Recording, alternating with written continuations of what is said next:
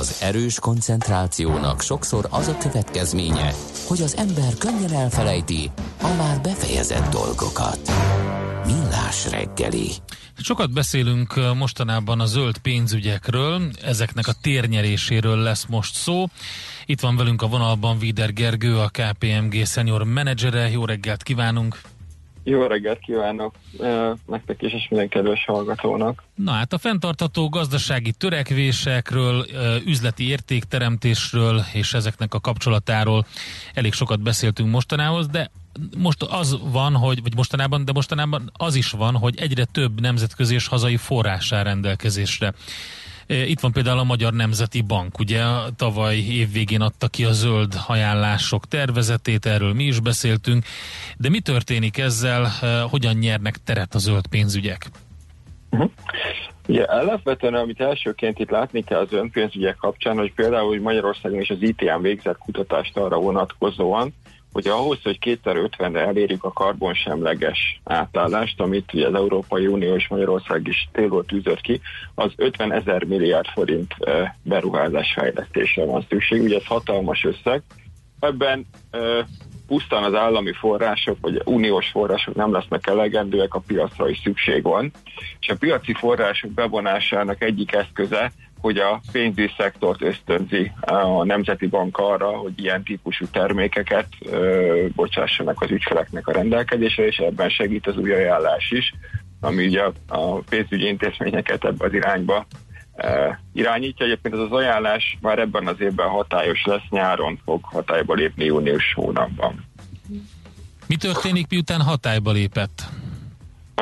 Az ajánlásnak a főbb előírásai ugye alapvetően arra vonatkoznak, hogy egyrészt a stratégiájába be kell emelni a pénzintézeteknek ezt a hitelnyújtás. Egy pár szót szerintem még előtte érdemes mondani arról, hogy mik ezek a fenntartható pénzügyi termékek, mert nagyon sokat lehet hallani, hogy fenntarthatóság, meg ESG, meg zöld, stb. És ugye ezek néha így keverednek a fogalmak. Ugye alapvetően ez az ESG, amit egyébként nagyon sokszor lehet olvasni, meg hallani, ezek a környezeti, társadalmi és irányítási tényezőket takarják. Tehát itt 3 szempontról beszélünk, és akkor ugye annak egyik eleme a környezeti, ami egyébként még a leghangsúlyosabb elem, talán azért, mert egyébként viszonylag könnyebben mérhető legalábbis a másik kettőhöz képest mindenképp. És ugye milyen termékek vannak, ugye itt sem most beszélünk a bankokról is, az egyik elem ugye az a mondjuk ilyen zöld hitelek nyújtása, de ugyanilyen például a zöld kötvényeknek a kibocsátása, és ahol például kibocsát egy ingatlanfejlesztő cég zöld kötvényt, Magyarországon is volt rá példa, vagy éppen a magyar állam, és a befolyó pénzt zöld projektekre költi el az irodaház, amit felépít, nagyon jó minősítés lesz, nagyon energiatakarékos lesz, illetve a magyar állam is például ilyen forrásokból finanszírozza az elektromos autópályázatokat, vagy éppen a biciklipályázatokat is lehet ilyenből finanszírozni, és akkor nyilván emellett meg vannak, hogy a zöldnek minősülő részvényekbe fektetünk, de ugye ez a bankszektor szempontjából most kevésbé érdekes, hogy a beruházás, a zöld beruházások finanszírozása, ami most ugye talán az érdekesebb itt a mostani témánkban.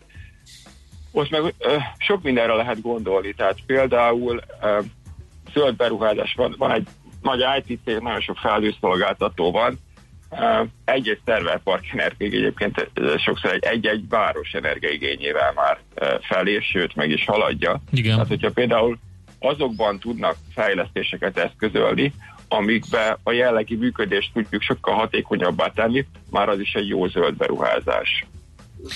És nagyon fontos, mondjad András. A bankoknak milyen feladatuk van ebben? Ugye felsoroltad a pénzügyi termékeket, de szerintem azért az üzletpolitikát is módosítani kell ehhez. Igen. Mert jelen pillanatban ugye van egy környezetvédelmi cél, ami nem biztos, hogy gazdasági szempontból rentábilis, tehát most nem csak a megtérülést kell nézni, ha én jól okoskodok. Igen, így alapvetően itt milyen feladatai vannak a bankoknak. Egyrészt be kell építeni, hogy említetted, hogy az üzleti stratégiájába, a kockázati stratégiájába, de ugye mit kell beépítenünk?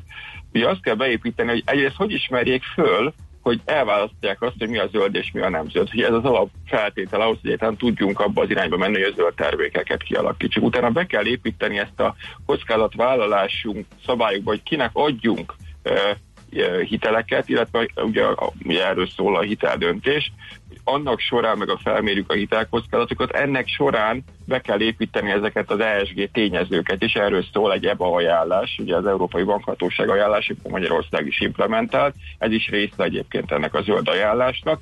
Ez egy fontos szempont, ugyanis azt gondolja a Magyar Nemzeti Bank, helyesen egyébként én is azt gondolom, hogy hosszabb távon kisebb azoknak a cégeknek a kockázata, akik fenntarthatóan működnek, és azért a hitelezési folyamatban is ezt például be kell építeni, de nagyon sok minden magával vonz ez. Ja, például... De mi van azokkal a cégekkel, akik hát véletlenül most abba a helyzetbe sodródtak bele, hogy valamiért nem fenntartható módon működnek. Olajipar, szénbányászat, stb. Akkor azokat most ott fogják hagyni a bankok? Egyébként nem. Alapvetően a jellegi ajánlásoknak, jellegi szabályok alapján ilyen előírás nincsen. A bankszektorban azért azt látom, hogy egyre inkább mozdulnak el, tehát mondjuk szénipar az kevésbé támogatott, hogy így finoman fogalmazzak, mondjuk egy beruházási hitelben nem látják a bankok, hogy még 10 év múlva hol lesz mondjuk egy szénbánya. Magyarországon ez kevésbé akut kérdés, de vannak országok, ahol igen. Őszintén itt a bankok, én azt látom, leginkább abban érdekeltek, vagy azt nézik, hogy elindul a zöld irányba. Tehát egy olajipari céget is lehet finanszírozni, ha azt látja a pénzintézet, hogy ő elindul abba az irányba, hogy fenntarthatóvá váltsa ugye ezt a üzletmenetét. Ugye ez az fontos, hogy ez látszódjon azért mondjuk egy fenntarthatósági jelentésből, közzétételekből, tehát hogy lehessen ezt látni, és ne csak egy ilyen, hogy mondjam, marketing szlogán legyen, hanem a valóságban is ez, ebbe az irányba elmozduljanak a cégek. Itt a szándék, ami nagyon fontos cégek oldaláról. Igen, de a cégeknek is jó, tehát ahogy említetted, több oldalról, hogyha energiatakarékosabb irodaházban vannak, akkor az nekik kevesebb kiadás, az, hogy hogy ítélik meg őket egyébként a befektetők, vagy pedig az ügyfelek, mert ez is fontos most már, az is egy elpártoló tényező lehet. Én ezt értem, de akkor a cégeknek maguknak milyen feladataik vannak, hogy ha látják ezt az irányt, hogy terjednek a zöld pénzügyek? Ugye a cégek számára, ami fontos, én azt gondolom, hogy ezeket hitelesen beszámoljanak. Különösen ugye a tőzsdei cégek számára lesz ez nagyon fontos, legalábbis első körben náluk a fenntarthatósági jelentések témaköre. Azért az látszik, hogy EU-ban még egész jó, tehát ott mondjuk 79%-a a cégeknek készít fenntarthatósági jelentést, mondjuk az Eurostox 600 cégekből, de mondjuk Amerikában ez már kisebb, Ázsiában meg 50% alatt van. Illetve nagyon fontos az, hogy ezek hitelesek legyenek, tehát az amerikai felügyelet például ezzel kapcsolatban pedzegeti, hogy itt valamilyen külső minősítés kellene, vagy külső felülvizsgálat hasonlóan egy pénzügyi beszámoló könyvvizsgálatához, mert ezek olyan információk már, amit a befektetők odafigyelnek, és emiatt a hitelességük ugye fontos. A cég számára nagyon fontos, én azt gondolom, hogy végig gondolják azt, hogy az ő üzletmenetük az milyen módon lehet fenntarthatóbb, és ezeket transzparens módon kezeljük, most nyilván ezt tégmére függő, más vonatkozik egy nagyon nagy multira, illetve egy kisebb cégre természetesen. Ugye ez számukra egyébként abban is előny, hogy a Nemzeti Bank egyébként tőkekedvezményt biztosít a bankoknak, tehát alacsonyabb tőke szükséglet van az ilyen hitelek mögött, feltéve, hogyha persze ők meg adnak kamat kedvezményt az ügyfeleknek, tehát itt minek jól járnak ugye itt ebben a helyzetben. Jó, hát akkor figyeljük, hogy ez hogy nyer egyre nagyobb teret, vagy ezek a pénzügyek. Köszönjük szépen, Gergő, az információkat, jó munkát, szép napot nektek! Köszönöm, szép napot kívánok nektek is! Vider Gergővel beszélgettünk, a KPMG senior menedzserével, zöld pénzügyekről, azok térnyeréséről.